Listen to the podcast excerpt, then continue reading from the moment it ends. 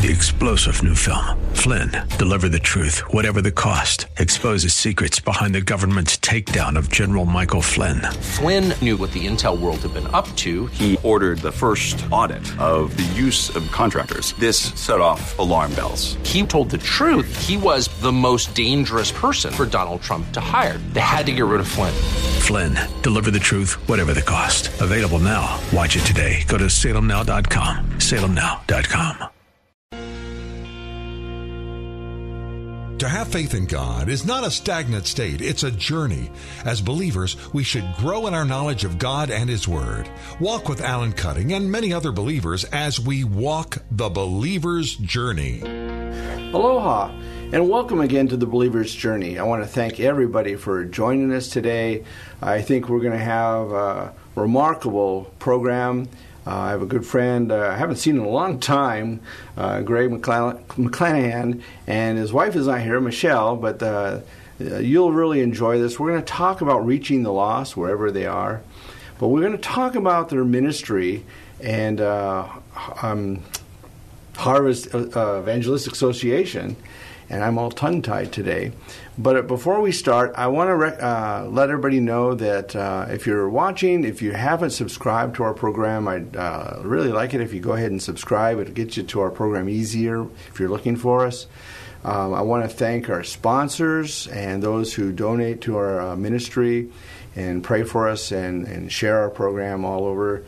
We're reaching the world. Um, I mentioned last week, it was interesting, we got uh, somebody writing me from Cameroon, Mexico. I mean, not Mexico, Africa. Um, my mind is on Mexico because today is going to be about Mexico, a lot of it, but uh, in Africa. So I'm kind of uh, stoked with some of the people that are writing me, talking to me, Pakistan, India. It's just pretty cool. So, uh, with all your prayers and all your sharing and all your support, we've reached uh, quite a bit of people worldwide.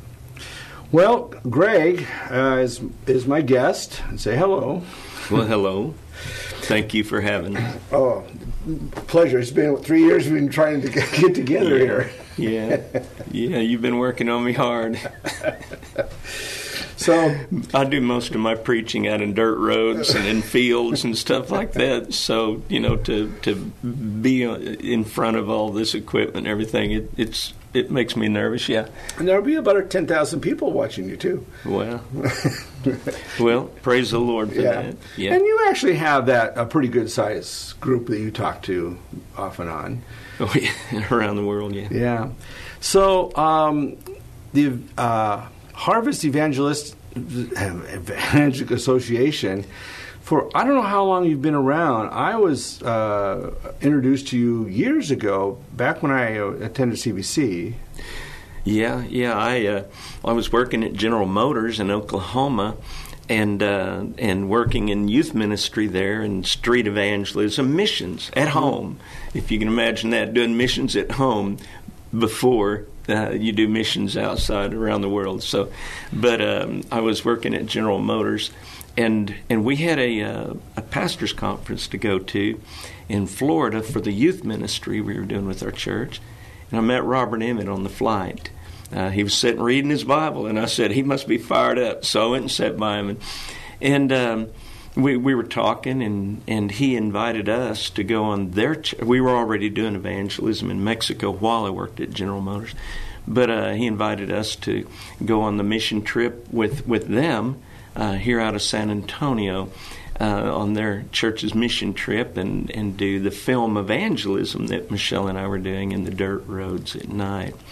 And so and so that was my connection to to, to Mexico. I mean uh, to San Antonio, but also to you all, Alan and Tom, and uh, we're just so grateful for the the class that you all had there with Tom Ford. He worked for us for 20 years in yeah. in the office. But um, then, as the time went forward, one day the Lord just said to walk out the door of General Motors and don't look back, and He'd provide, and that was 34 years ago.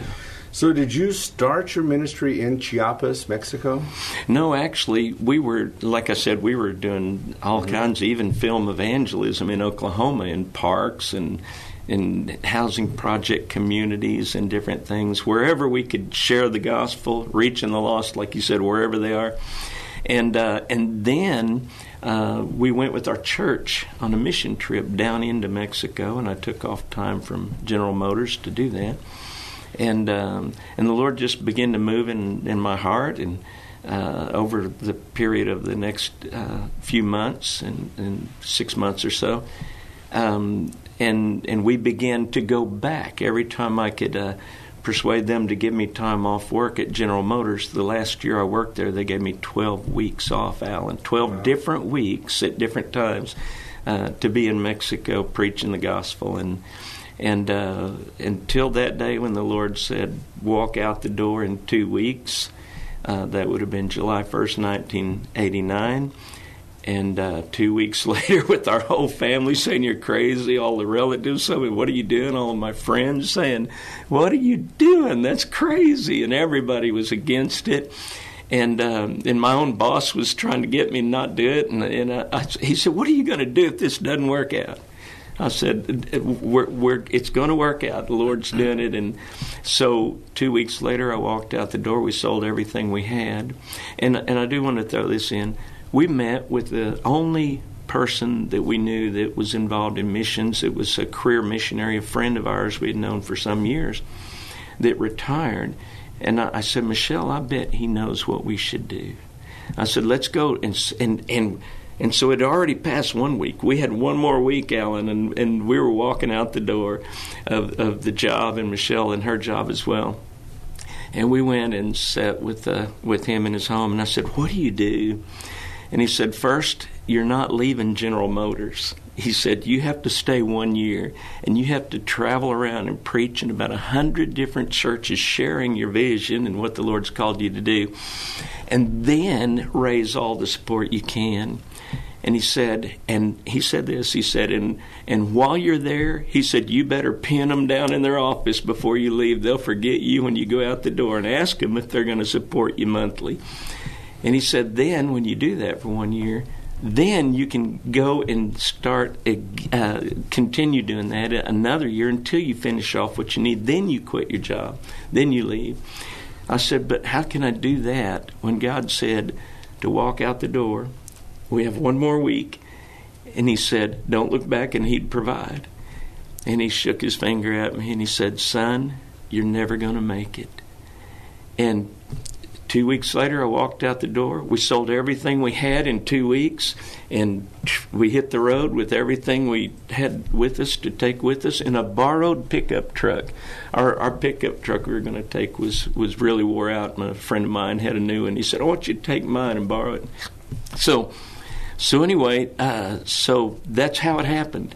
It's been 44 years I'm sorry, it's been thir- 34 years since I walked out the door of General Motors. 34 years we've been doing this, and the Lord's done an, an incredible, amazing job of providing. So, um, I'm really familiar. I, I didn't realize, actually, even all these years, I didn't realize how big your ministry has grown. Now, the last thing I remember is you uh, going into Cuba. That was a big thing. Yes, in we we started working in Cuba, and and we ran into some complications after just a few years in that, and um, and so that's been on hold, and uh, but we also uh, have full time people in the Congo, and the Congo's in a terrible terrible mess right now. It's uh, our, our full time uh, film evangelism team leader there. Uh, he sends us horrible, horrible pictures all the time, things that we can't publicize at all. But uh, but uh, the the whole country is just in in turmoil, collapsing, and and uh, but but yet for him to go out and still preach the gospel like a lot of the guys around the world do. Uh, in those kind of situations, it's just amazing. But uh, the Congo, Uganda, the Philippines, uh, Argentina, and of course in in a lot of places in Mexico with our graduate students from our School of Frontline Missions. uh, that are out, you know, that have already graduated and and uh, preaching the gospel. I believe uh, I could be wrong, but I believe that last year they preached the gospel to, among the graduates to to sixty four thousand people last year. So, wow. the Lord's been good. So I'm really familiar. Actually, I'm gonna I'm gonna talk about. I want to read off. There's so many of them. The ministries your your uh, what we call it harvest uh, does. I mean, we you have leadership conferences, which actually, if I'm correct me if I'm wrong, you train pastors Mm-hmm. and you teach them to be pastors, basically, in their own country.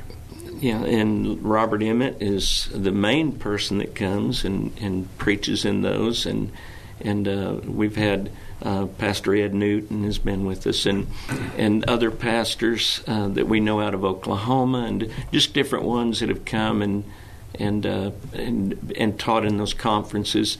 Although we're a, we're a fully a frontline evangelistic missions ministry, we say with a passion. We also uh, realize how important it is that we're helping to bring those pastors along and uh, put into their hands resources like the Kingdom Kids Christmas and VBS of a Lifetime for 30,000 children. We supply all that for the pastors, tools in their hands. And so, in, in those times, uh, we're working with them on reaching their communities, but we also like to bring in from time to time. Um, Robert Emmett has been an incredible um, tool in the hand of God there with this um, preaching to pastors regarding their families, regarding the second coming of Jesus, regarding organizing church ministry and leadership.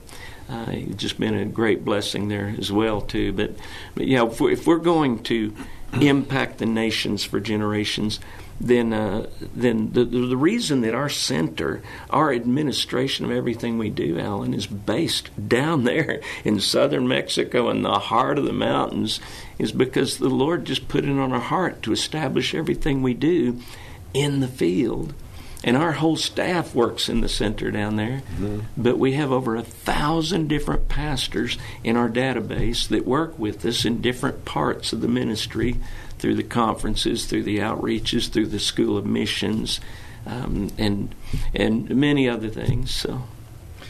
You also um, you have well you just mentioned a Kingdom Kids Christmas. I'm real familiar with that, um, and I'm going to show our audience. There's a uh, backpack that is, if you don't know what I said, you'll recognize the backpack. Yeah. This backpack is famous. you, if you go to the website, if you, you actually go to our website um, and you click on the guests, and there's a little logo there, you can click on it, it goes directly to uh, Greg's website. Or if you go to their website direct, uh, you can see all the different ministries, but you can see. Can, can I see that? Uh-huh. You can actually see Greg and his wife, and maybe some others standing there, and a wall of 20,000 of these, just from floor to wall, all behind them, that they're going to be handing out to 20,000 kids. Yeah, and, and uh, Alan, this uh, originally this says what we would say is Jesus loves me, but in Spanish it's, it's Christ loves me, the way they say it. But this right here was about half that big. And then one year we were driving through the mountains on a dirt road, and I saw this man going down the road walking, and uh, in a remote mountain community, he had one of these on his shoulder, and he had a saw and a hammer and stuff sticking out of it, and and and I looked at that and I thought. I, so I got back to the office. I said I talked to Idalia, and she's the one who worked on this. I said, Idalia, I want if their dads are going to take their backpacks from them and use them, that's fine. I said, but I want that to be twice as big, so that that way when they're walking down the road, they're going, Jesus loves me, and so that's why we made that twice as big. That is really really cool, really so, cool. So, yeah, this really um, and, and, and, the things you put in here are school supplies. A lot of school supplies. Okay, uh, I think you put snacks in there. Uh-huh. cookies, candy. Mm-hmm. We've had to reduce back uh, pretty much each year for some years now. We've had to reduce what we put in it. We used to put uh, four pencils in every bag. That'd be eighty thousand pencils. Well, now we're putting twenty thousand. Uh, three notebooks, 60,000 notebooks, uh, a big one and then two half size that the government likes the students to get, uh, the, the, government of Mexico. Uh, we've reduced that uh, from the 60,000 to, to just uh, 40,000 and now down to 20,000 this year, especially s- since COVID. And it's been very ten dollars to fill a bag. Uh, ten dollars if it's fully funded, but it hadn't been fully funded in some years, and okay. so we keep cutting, cutting, cutting, and yeah. prices going up, the peso exchange rate going down. Yeah, all of that affects everything, and and uh, and especially since COVID. Last year we we actually only had half of the backpack sponsored last year. Mm-hmm. And, and it's been a a, a, a, a weight on the entire ministry ever since. So, what I want to say about these backpacks that I think is so cool, because um, we've been really involved in the, in this program years ago, and um, they literally go down and everybody packs all these backpacks, but they also train the pastors uh, to teach them how to teach the children and people how to use and the parents, yeah, and the parents everything how to use everything in the backpack, and I think that's really cool. They don't just hand them out and say, you know, God bless you, goodbye. You're a lot. You're, a lot of what you do is a lot about training. Yeah. And I love that about your organization. And and a, a lot of people look at you, you know they they say you, are children's ministry guy. I say no, we're not a children's ministry guy. we we preach the gospel to the entire family, and we say we plant churches one family at a time.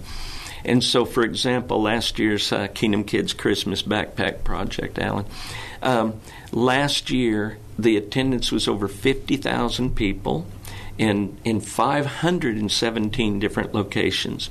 So just imagine the biggest football stadium in America and us having the ability to f- use half of it and fill it up and preach the gospel. Now, of, of those 52,000, over 14,000 people surrendered their lives to Jesus. Now, people will say, but that's a lot of kids. How do you know they mean it? Well, we, we just pray for, you know, that that's between them and the Lord, and, and we work with their pastors to get them plugged in, and, and they work hard at getting them to other events to keep them coming after. But of those that responded, surrendered their lives to Jesus, Alan, of those, um, 3,106 of those were moms, dads, grandmas, and grandpas, aunts, and uncles. Wow. 3,106. And 65 new churches were planted through this project last year. Yeah, so you guys do a Bible, a vacation Bible school. Yeah. And from what I understand, you reach about, it's like 40,000 kids or more, and then you have the adults, which may be up to 150,000 total at one time. Yeah, the the the pre-COVID, the attendance of the VBS of a lifetime mm-hmm. pre-COVID was running upwards near 200,000 people. So again, fill the football stadium two times. what an incredible opportunity to preach the gospel. Now these numbers, you know, uh, I, I, had the report I was sharing with somebody the other day. We have, and I showed it to him when I pulled it out. I said, "You want to know how the VBS of a lifetime was?" I said, "Here's." Every single place it was held. They have what we call a folio number, so they're registered with that number. They have to come back, and the same with the backpack project. They have to return uh, after it's over and all that. We set uh, a week aside where they come back to our center and they go through a debriefing. Every pastor, if they don't go through that, they can't receive it the next year. But anyway, so they come back in and go through the debriefings, and, and we pick their brain. We want it to be better every year, but the the attendance of that is huge. Uh, and again, it's another outreach to invite the entire family. And uh, but uh, uh since COVID, it's been around about 150,000, a little less than that, just a little bit. Uh, but the amount of people, the amount of parents and, and grandmas and grandpas, and, and I don't want to minimize the children. I have friends that were saved when they're five years old that tell me they knew what they were doing and they're walking with God with all their heart today. But but those outreaches are tools that we get. A, we supply everything. We supply the crayons. We supply uh, I think we calculated it was a million and seven hundred and eighty thousand different individual pieces that make up that Vacation Bible School of a lifetime. If you count the glue and then the glitter on the glue and all.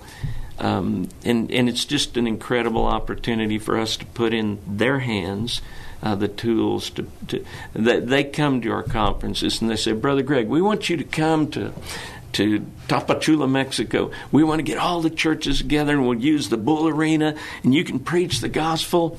And, and I tell them, I, I say, you know what, listen, so many people over the years have asked us if we would do that. And I said, if we were doing that, we could do some of those each year. I said, but if we can reproduce through you all, that's why we do all this for you pastors. We get you all in here, we get you together, and, and we reproduce. And that's been the call of God on Michelle and I's lives from when we were personally doing all the evangelism in the streets and sleeping in the back of our truck and on church benches in fields all over Mexico. Uh, we personally were doing the field evangelism. We personally were showing the films, preaching the gospel after. But I, I share with them all the time because we do what we do, Alan. We've been able to reproduce through the native pastors in, in, and around the world too, in different places where we have film teams working. For them to be able to have a passion to reach the lost and, and to preach the gospel. And we know, uh, by reports, we know that we've had over 1.6, I'm sorry, 16 million people I, I hesitate to even share this because someone told me once when I put out numbers like this, I said, Greg, we, we just wonder, you know, how can that be? They don't understand the reproducing, multiply the bread, as one old preacher told me once. And, uh, but 16 million people have been in meetings with HEA over the years since we started, and and and around 1.6 million have responded to surrender their lives to Jesus because we focus on reproducing them and, and reproducing ministers yeah. of the gospel. And right now, so you're in four continents, am I right here? In about eight countries? We are, no, no, five. 5 uh, countries? Uh, yeah. Uh, Mexico, and we're in the Philippines, Argentina, uh, the Congo, Uganda, and I'm sorry.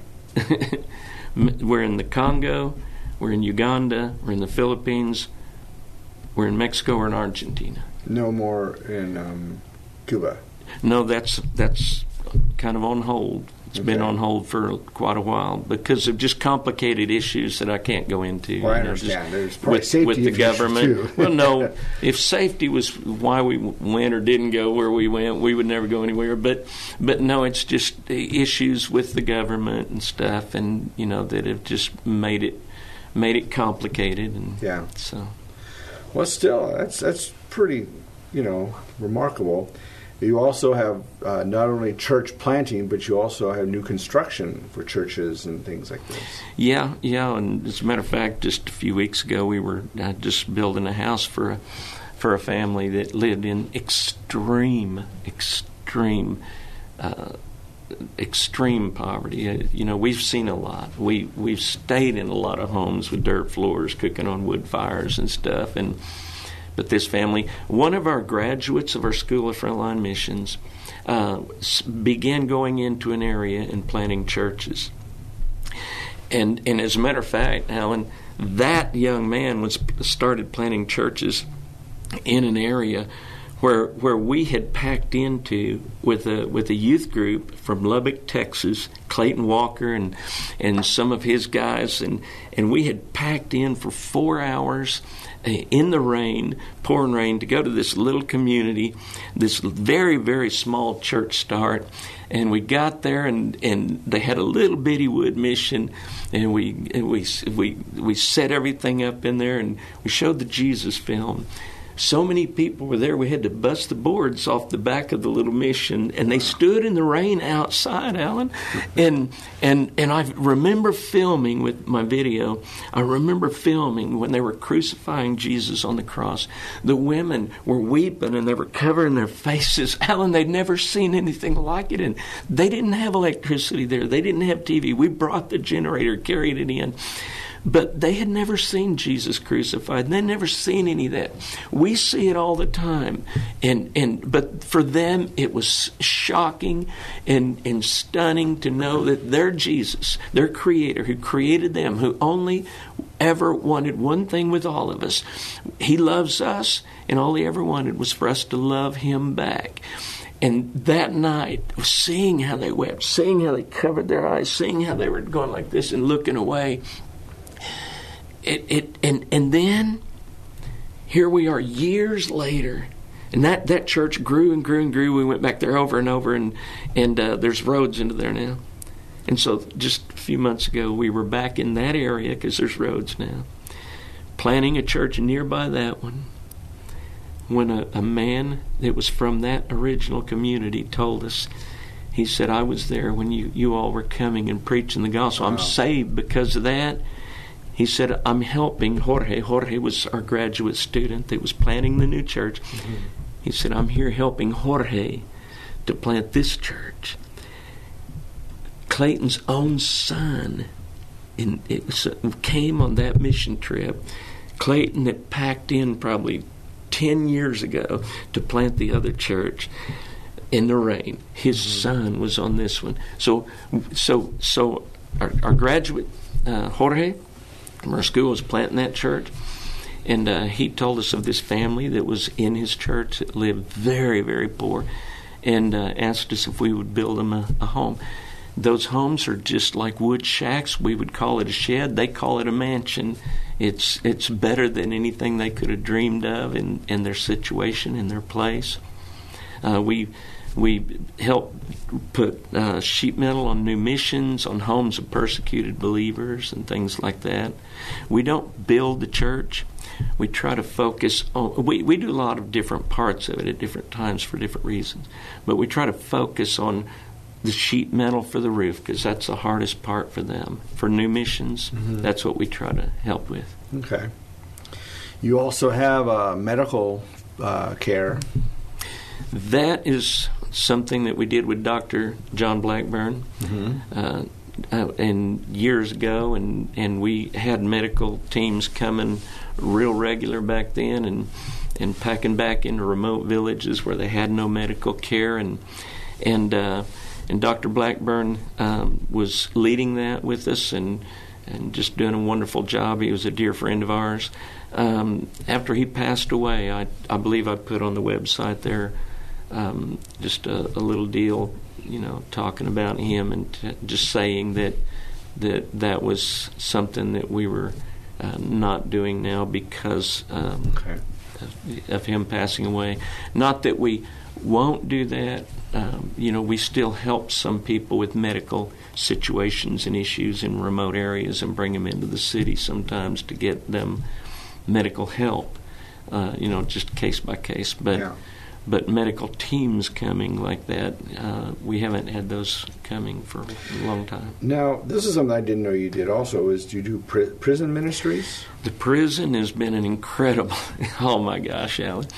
I'm just sharing with a friend about that the other day. We we started going to the prison uh, over 20 years ago.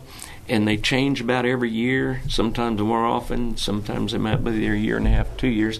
They change the directors so they don't uh, have issues with the inmates and the directors going on. So uh, some of our guys had planted a new mission in the in the prison, and so the the prison director at the time had said that he would uh, let them have a room in the prison to actually fix it up like the, the, the church. And so they told me about it, and so so I got together with our guys, even our secretaries, everybody went. We were all excited. We bought bunches of paint. We were going to paint it and everything. So we go to the prison, we get there, and we're, we're there with the, the guards, and uh, they let everybody in. But when it came to me, they looked at me and they said, You're a foreigner. You can't come in this prison. They said, We're not crazy. And uh, and so the, everybody went in, and I'm just sitting out there by myself, you know, and uh, feeling dejected, you know, like a foreigner, you know.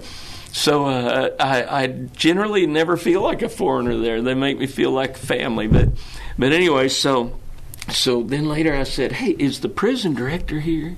And they said, "Yeah, he is." And I said, "Can I talk to him?" And they said, "Well, let us see." And they went and talked to him. He said, Come on in. So I went in his office. And we were there in his office talking, and I just started sharing with him uh, just story after story of lives changed, radically changed by God. And I finally, I, I just crying, and I said, I said, listen, you want the same thing we want. You want them to leave here and never come back, and we want them to leave here and never come back.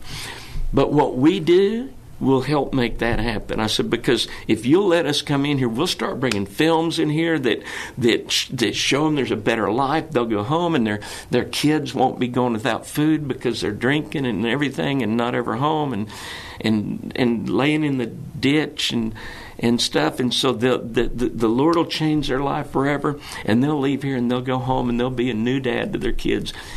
And he just got up and opened the drawer and pulled the keys out and he said, Come with me.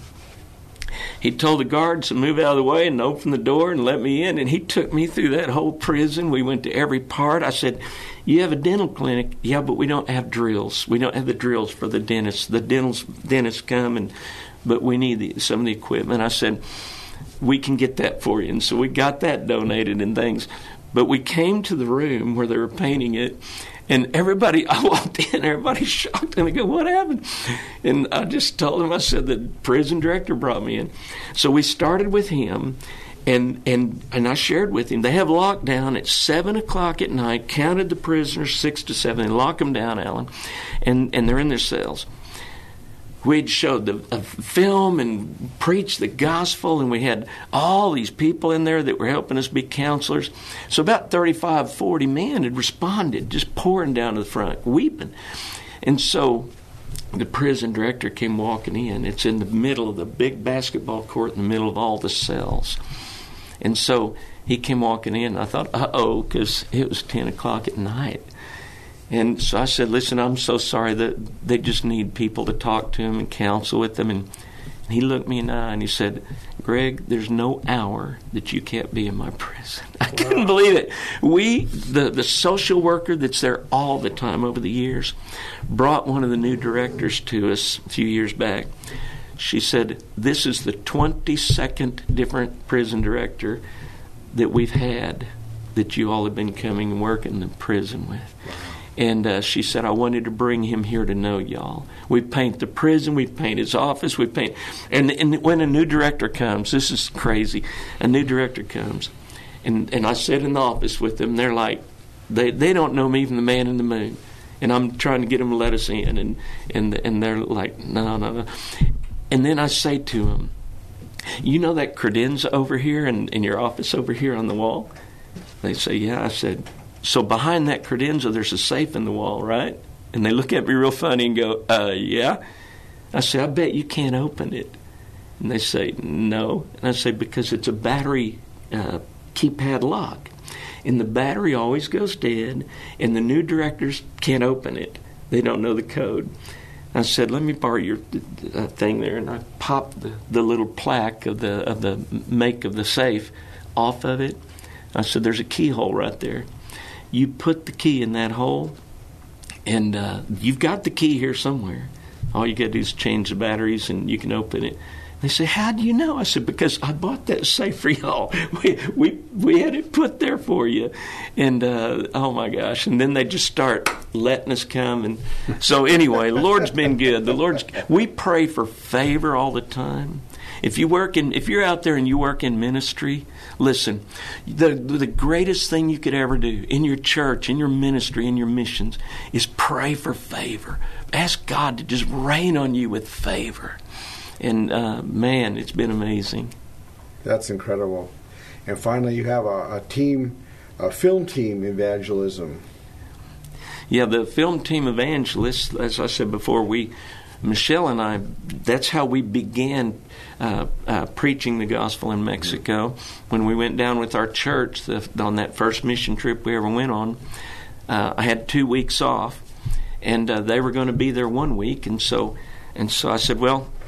Uh, can we go ahead and stay the other week? And, and so they said, yeah.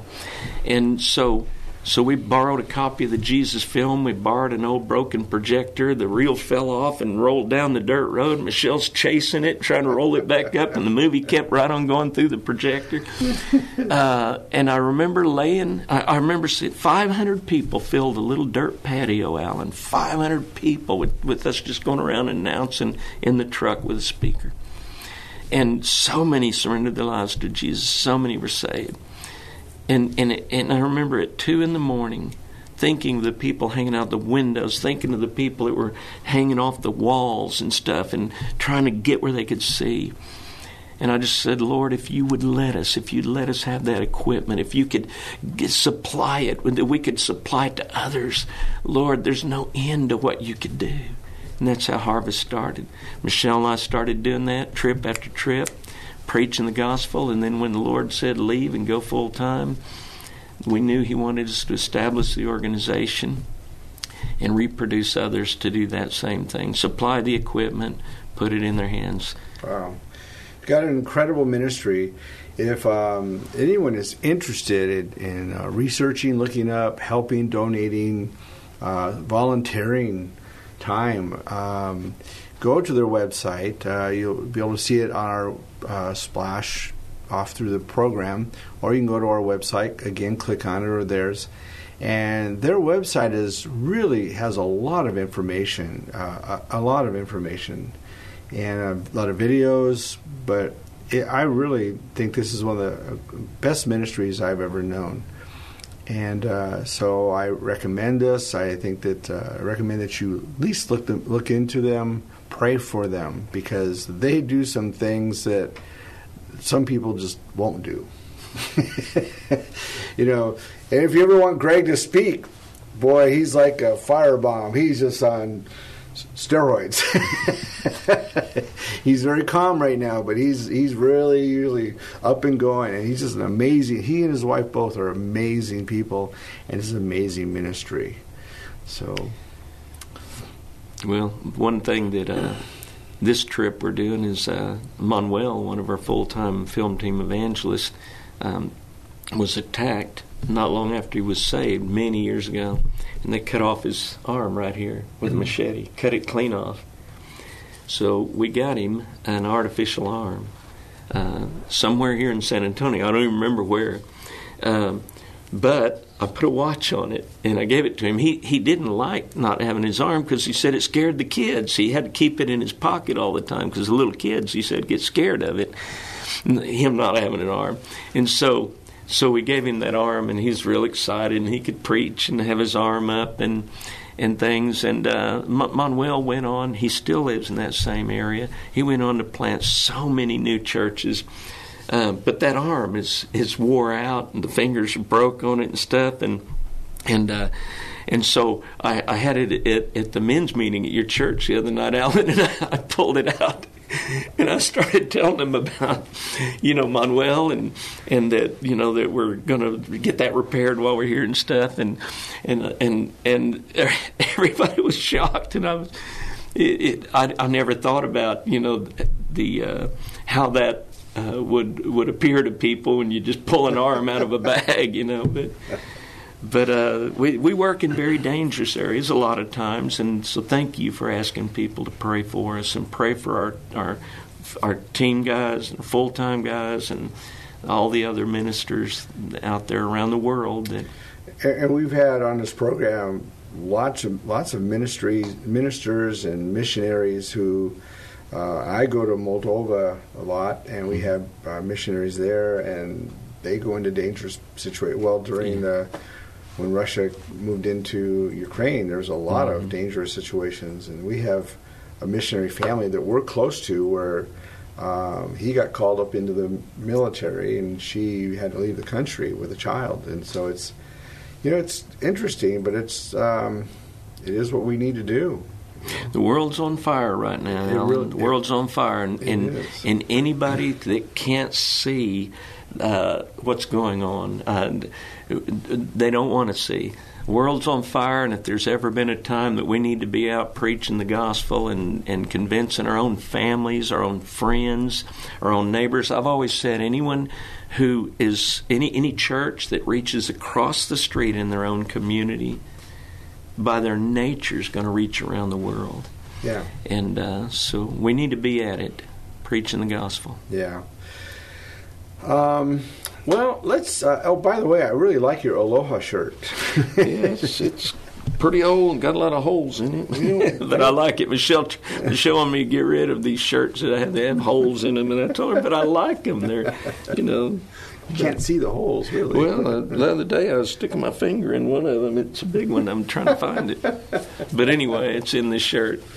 But they're comfortable, you know. Just had this one probably for 15, 18 years. Yeah, that's that's pretty incredible. Um, I have mine a lot, but I have so many of them. I interchange them. I must have almost a hundred of them, so I just interchange them so often. Anyway, we want to talk about our topic. We're talking about reaching the lost, and it's uh, reaching lost like wherever they are. Mm-hmm. And I want to read a couple scriptures. I have I only brought three scriptures to talk about. One of them, uh, actually, there's a second one. I'm going to read it now because it fits you and the things that you talk about to a T. And, and when I think about this scripture, I think about you. Okay, it's in Luke one thirty seven, and it says this: "For nothing, for with God, nothing is impossible." Mm. I have heard you say that over and over again, personally with groups and everything, and you are you are the the epitome. You are it when it comes to this scripture. To me, I think of you all the time when I think about that passage. Well, I, I, I want to live that life of, of knowing and expecting that God's going to do great things every day that we walk this earth. Um, someone was mentioning the other day, uh, every day we have is a gift, uh, but then they mentioned, but every minute of that day is a gift. And we have to take great care that we're not wasting those minutes that God gave us as a gift away and and so I, I'm human. I'm like everybody else. I have I have times when I when I allow the the thought patterns and things of of how we grew up, or this or that or the other, or you know, if if people made fun of us or didn't or whatever, um, and and we allow those things uh, to affect so much of what we feel like we can accomplish, and and so my way of overcoming that is I, I always like to say that, that we should get out of bed every day expecting that God's going to do something powerful. And, and, and that's a battle of the mind. That's a, definitely something that every day the enemy would fight so hard to keep us from just understanding and knowing the favor of God is such an incredible gift and blessing. And we have that. If we walk in His presence, his glory is good. Can can I?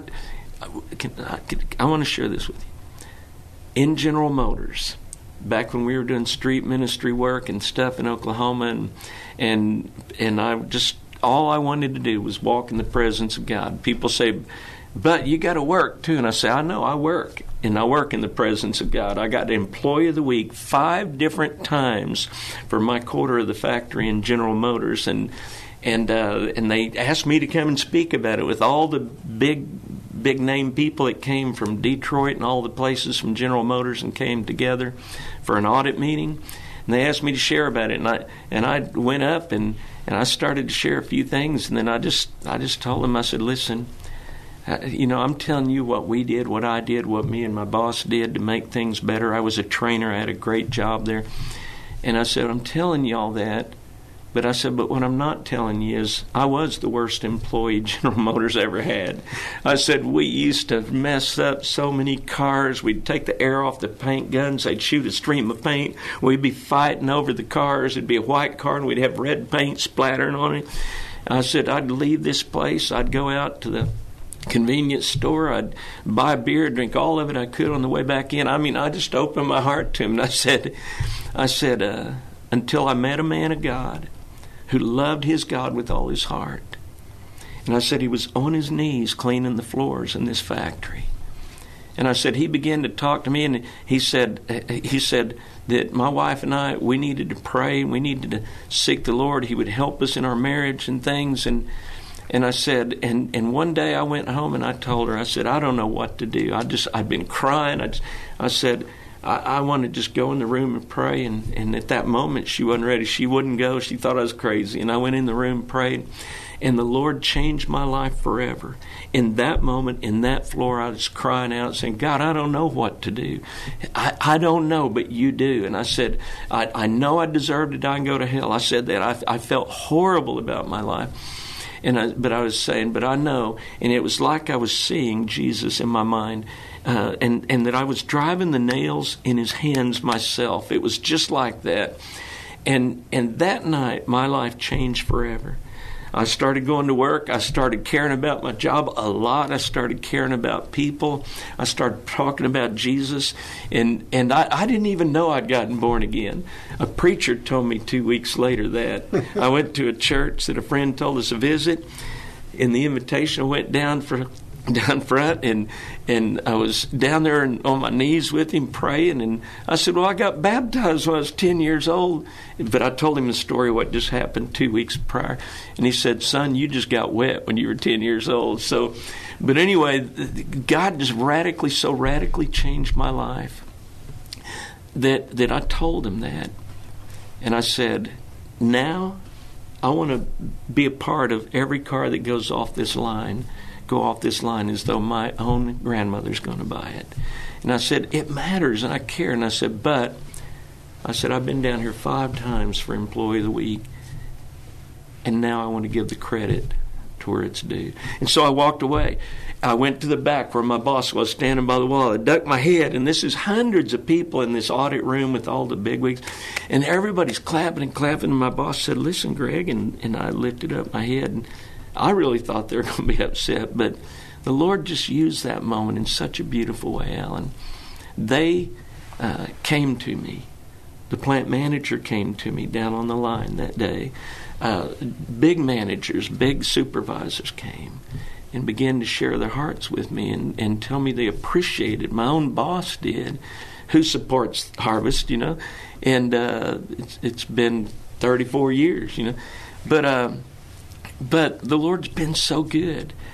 To be able to walk in His presence, to be able to know what He wants us to do moment by moment was all I ever wanted.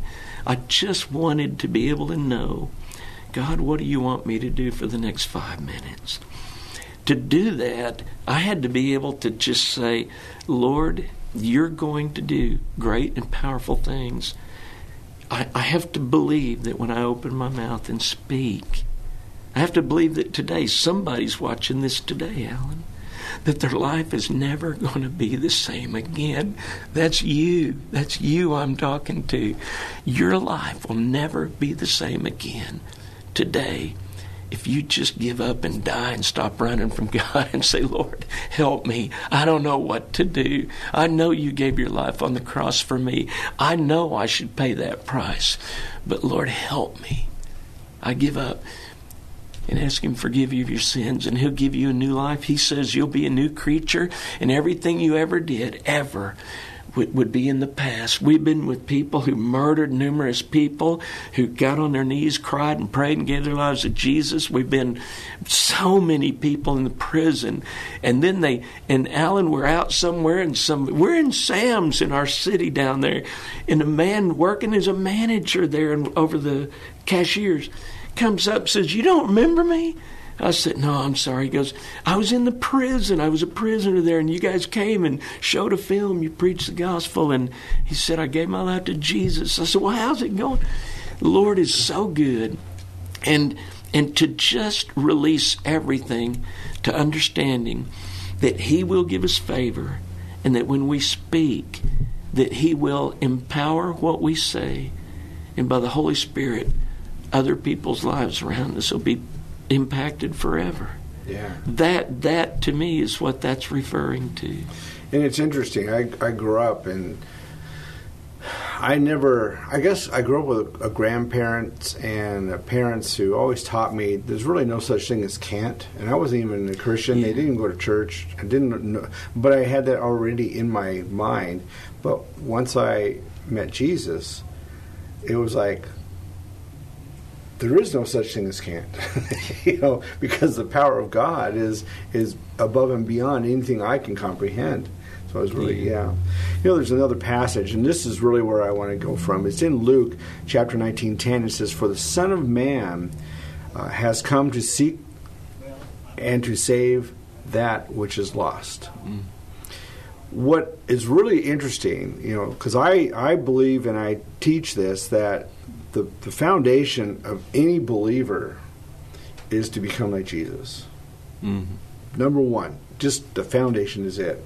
So if that is it, and we need to become like Jesus, and Jesus, the Son of Man, has come to seek and to save that which is lost, then that really implicates me to be that which is part of Him reaching that which is lost. And I think that's a huge thing, you know, uh, for every believer whatsoever. I mean, we, we teach what I like about your program and you is the fact that it's not about converting a bunch of people and saying, oh, great, we've got conversions and we walk away. It's about converting our pastors. We need to teach these people to become disciples. We need to teach them to be learners, to grow in the Lord and become followers.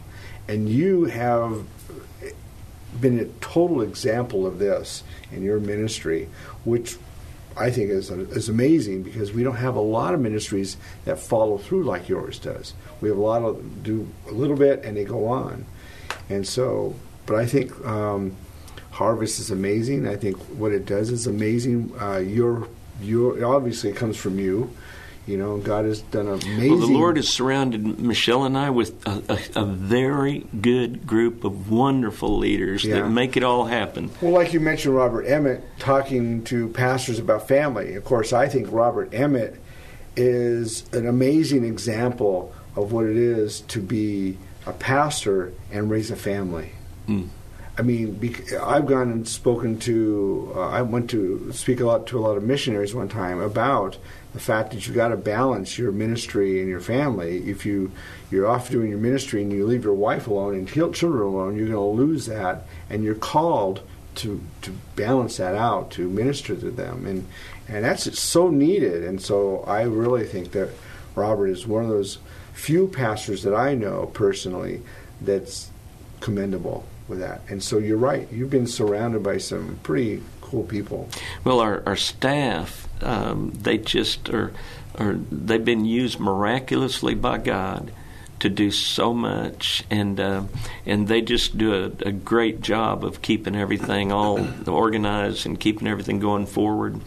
And so, that, and that helps us to be able to focus on on preaching the gospel and yeah. and you know the verse refers to something. I think it's it's really opens the door to this that all of us have a story to tell.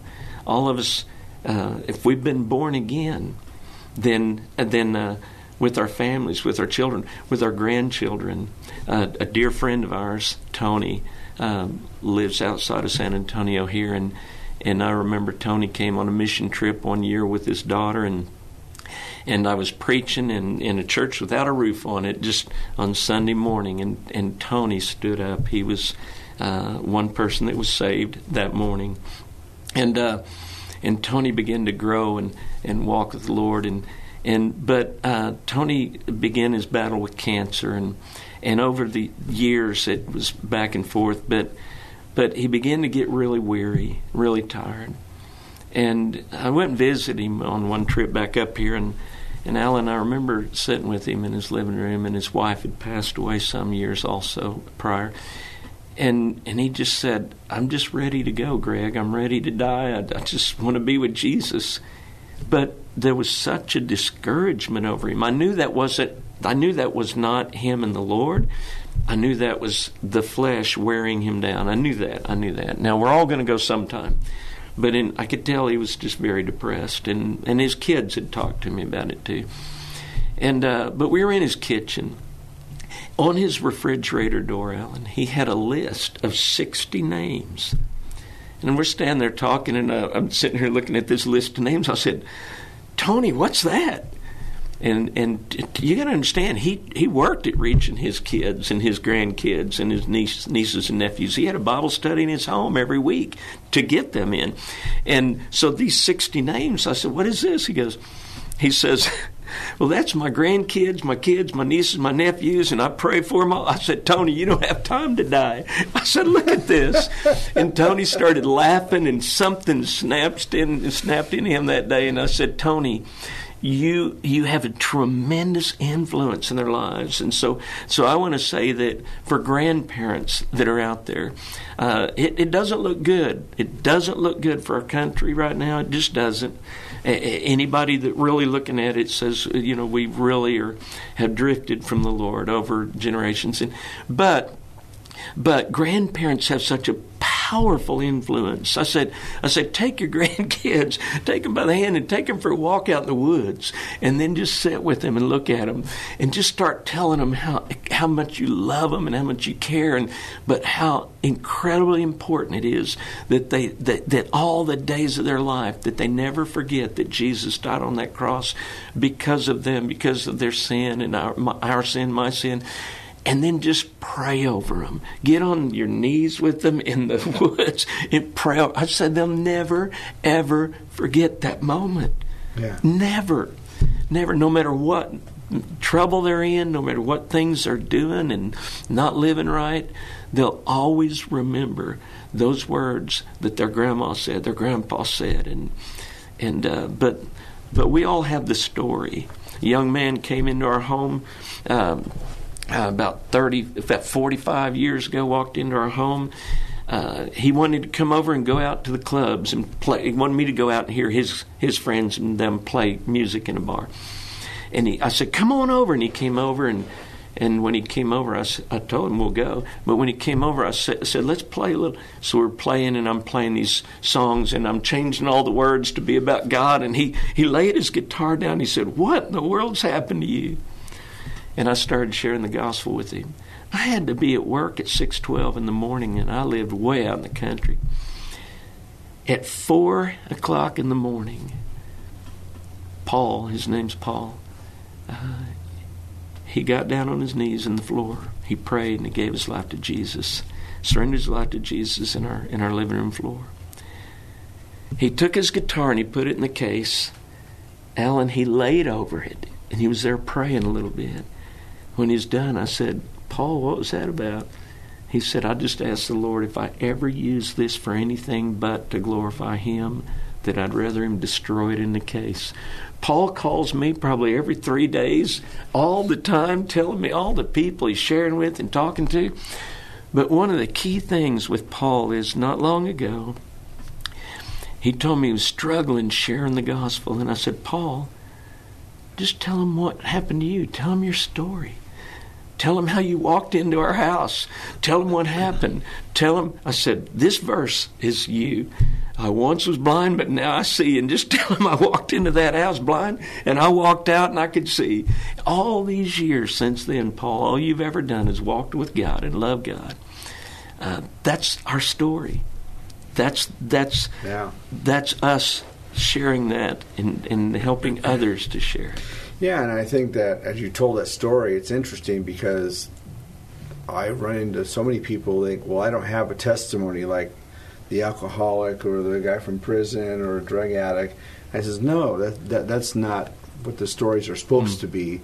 The story is just supposed to be of you or them or whoever you are. You have your own personal testimony, and that's your story. And that everyone, no matter who you are, no matter where it comes from, that's your testimony, and, it, and God will use it. And and and the the most important thing of all, I, I just learned this in our school of missions, is that how critically important it is for us to help them understand that sin isn't necessarily the things they're doing, and if they persuade their friends to, to put down the bottle of Jack Daniels because you need to be going to my church. And their friends put down the bottle and they walk in the church and they start feeling, well, hey, lightning didn't strike me. I'm doing pretty good. And then they're singing with you and, this, and they begin to feel like something changed. If they don't understand that putting down that bottle isn't being born again, that that that we're corrupt to the bone.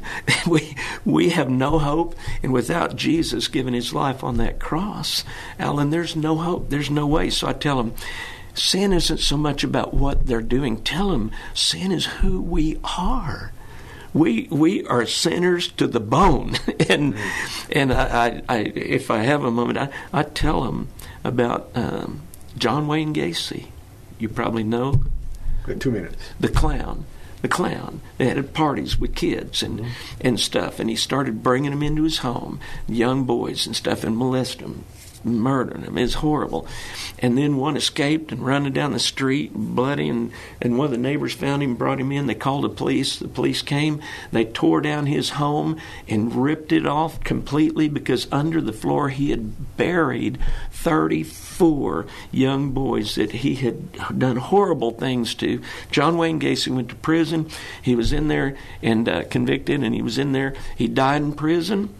But I tell our students if if someone walked in the door of his cell the night before he died and began to share with him. And it just crushed him and, and broke him. And, and he realized that, that he was desperately in need of a Savior, that he was without hope, that Jesus died on the cross because of him, his horrid life. Okay, I say, so if he prayed and with all his heart sincerely just died in that floor and, and walked in a new life and then died the next day. So he goes to the, uh, uh, to the gate of heaven. I say, and he's standing there. Where's he going to go? And the students say, real slow, to heaven.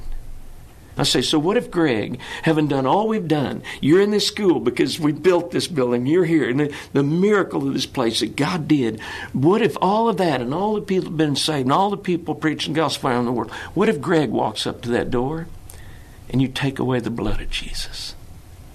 Where's Greg going to go? And they very slowly just say, to hell. They don't even want to say it. But that that probably is the greatest thing I've ever shared with them to help them understand that. Yeah. Well, it's it's been a really wonderful time, amazing mm. time. I'm glad you came. I I uh, I just want to say that you know we need to realize that we have a world full of people, mm. a world full of people who need Jesus, in a world full of people who need to learn more about Jesus, and we all need to learn and know how to become like Jesus. Mm. Um, I so thank you for coming.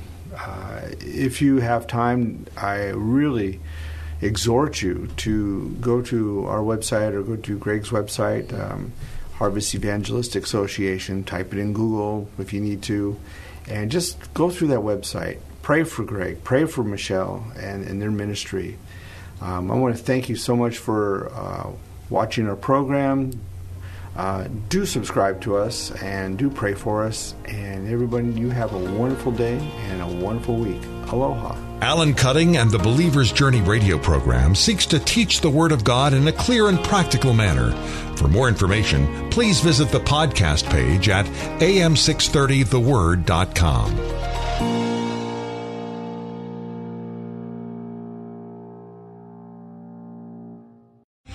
Three star general Michael J. Flynn, head of the Pentagon Intelligence Agency, knew all the government's dirty secrets. He was one of the most respected generals in the military. Flynn knew what the intel world had been up to, he understood its funding. He ordered the first audit of the use of contractors. This set off alarm bells.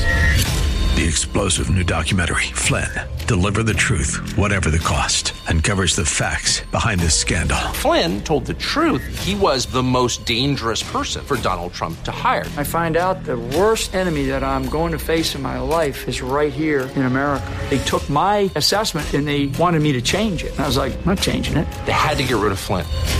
with in depth interviews, archival footage, and never before seen personal records of the man behind the headlines. I just felt like I was drowning. Flynn, deliver the truth, whatever the cost. Available now. Watch it today. Go to salemnow.com. Salemnow.com.